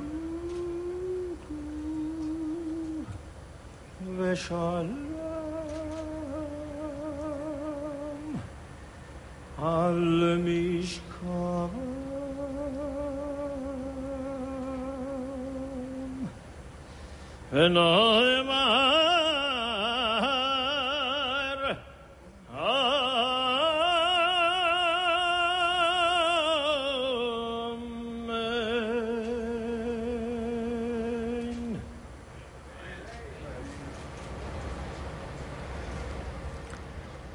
Zaznelo najskôr recitovanie a potom pieseň modlitby Kiduš alebo Kadiš. Kadiš je židovský chválospev, ktorý sa prednáša pri bohoslužbách, ale aj pri takýchto spomienkových slávnostiach alebo stretnutiach. Obsahom je chvála Najvyššiemu, ktorý stvoril svet. V tom chválospeve sú slova buď požehnané jeho veľké sveté meno na veky. Nech je posvetené, pochválené, oslávené, vyvýšené, vychválené a zvelebené jeho sveté meno. Nech je požehnaný. Nech pán príjme, najvyšší príjme modlitby a prosby celého domu Izrael. A všetci povedia Amen. Nech je zoslaný mier a život na celý ľud Izraela a všetci poviete Amen.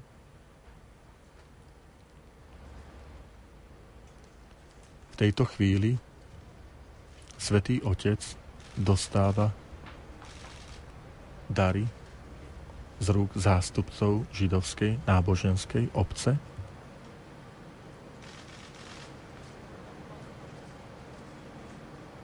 Vidíme cez televízne obrazovky, ktorý máme signál, že je to tanier pravdepodobne, ktorý sa používa pri židovskej veľkonočnej večeri, ale to nám potom ešte bližšie povedia tí, ktorí sa zaslúžili o udelenie tohto daru Svetému Otcovi.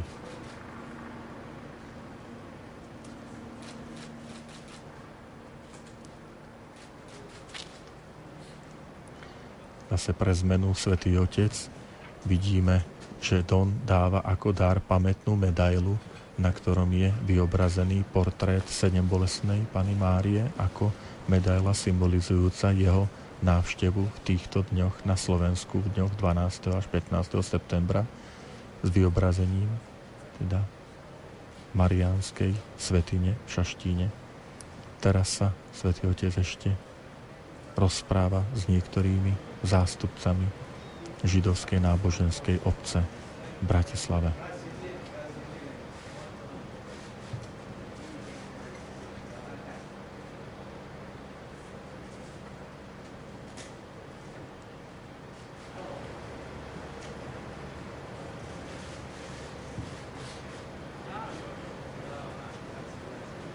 A taktiež im udeluje svoju pamätnú medailu, ktorá pripomína návštevu pápeža Františka v týchto dňoch na Slovensku.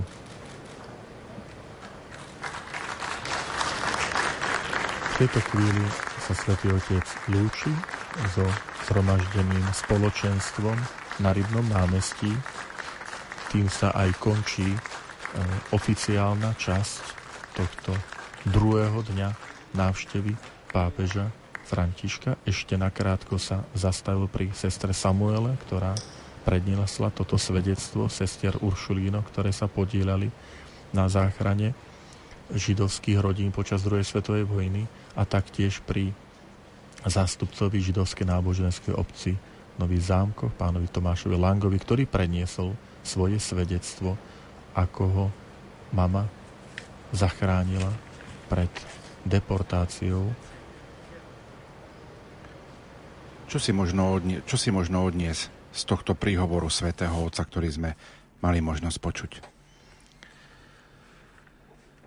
Dôležitý bol príhovor e, zástupcu, alebo povieme predsedu židovských náboženských obcí na Slovensku, ktorý povedal, že zlo prevládne vtedy, keď sa k moci dostanú zlí ľudia a keď dobrí nenájdu silu či odvahu postaviť sa zlu na odpor. Je to veľká zodpovednosť, aby sme aj my v našej spoločnosti mali naozaj také svedomie a pozornosť, aby aj vo vzťahu, poviem, k tej verejnej svetskej moci, aby sme boli vnímaví a citliví aj pri výbere tých správnych kandidátov do toho verejného priestoru, do verejného života a potom dôležité, aby sme sa ozvali, keď sa koná neprávosť, aby sme nezostali ticho. Viackrát zaznela e, také pozitívne konštatovanie zrýchlenia tej spolupráce aj na Slovensku medzi zástupcami židovskej a kresťanskej e, komunity, čo je veľmi dobrým e, znakom. Svetý Otec vo svojom príhovore zase zdôraznil to dôležité slovíčko hebrejské zachor, čo v preklade znamená pamätaj a vyzval nás, aby sme e, neustúpili do zabudnutia, aby noc neprevládla nad svetlom. Svetý Otec citoval proroka Izajáša, starozákonného proroka, ktorý sa pýta strážca, ako je to s nocou. To znamená, že nesmieme dovoliť, aby Boží obraz, ktorý má žiariť v človekovi, aby ho zatemnila tma nenávisti, alebo hnevu, alebo neznalosti. Preto je dôležité aj tieto stretnutia, aby prebiehali, lebo nám pripomínajú minulosť aj to, na čo si máme dávať pozor potom v prítomnosti. Ešte spomeňme zápis eh, v čestnej knihe v prezidentskom paláci, kde pápež František dnes, dnes dopoludne napísal Ako pútnik v Bratislave objímam s láskou slovenský ľud a modlím sa za túto krajinu so starobilými koreňmi a s mladou tvárou, aby bola posolstvom bratstva, pokoja v srdci Európy. František, čas dnešného priameho prenosu sa naplňa, pretože už o chvíľku ponúkneme spravodajskú reláciu Infolumen. Hádam je to pozbudenie pre našich poslucháčov, aby aj ďalej sledovali priame prenosy z návštevy pápeža. Máme za sebou veľmi hlboké myšlienky posolstva svätého Otca, ktoré nás prevádzajú tak včera aj dnešný deň môžeme tak naozaj povedať, že máme sa na čo tešiť, že ústami súčasného Petra zaznejú ďalšie pozbudenia tak pre veriacich, ako aj pre obyvateľov našej krajiny. Za pozornosť vám tejto chvíli ďakujú majster zvuku Pavol Horňák, hudobná redaktorka Diana Rauchová a od mikrofónov profesor František Trstenský a Pavol Jurčaga.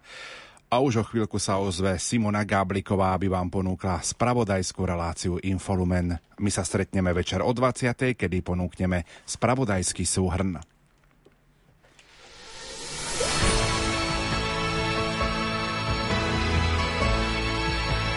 Tešíme sa na Svetého Otca.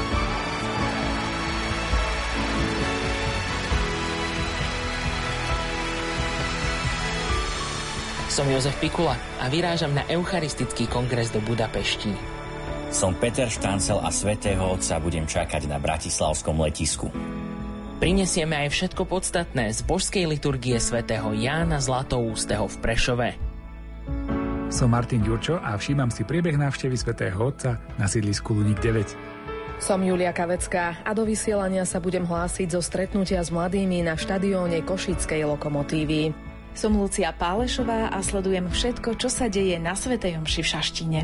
Som Pavol Jurčaga a všetky liturgické slávenia a súhrné informácie z každého dňa návštevy svätého Otca budem komentovať s Františkom Trstenským a Pavlom Vilhanom zo štúdia Rádia Lumen z Banskej Bystrice.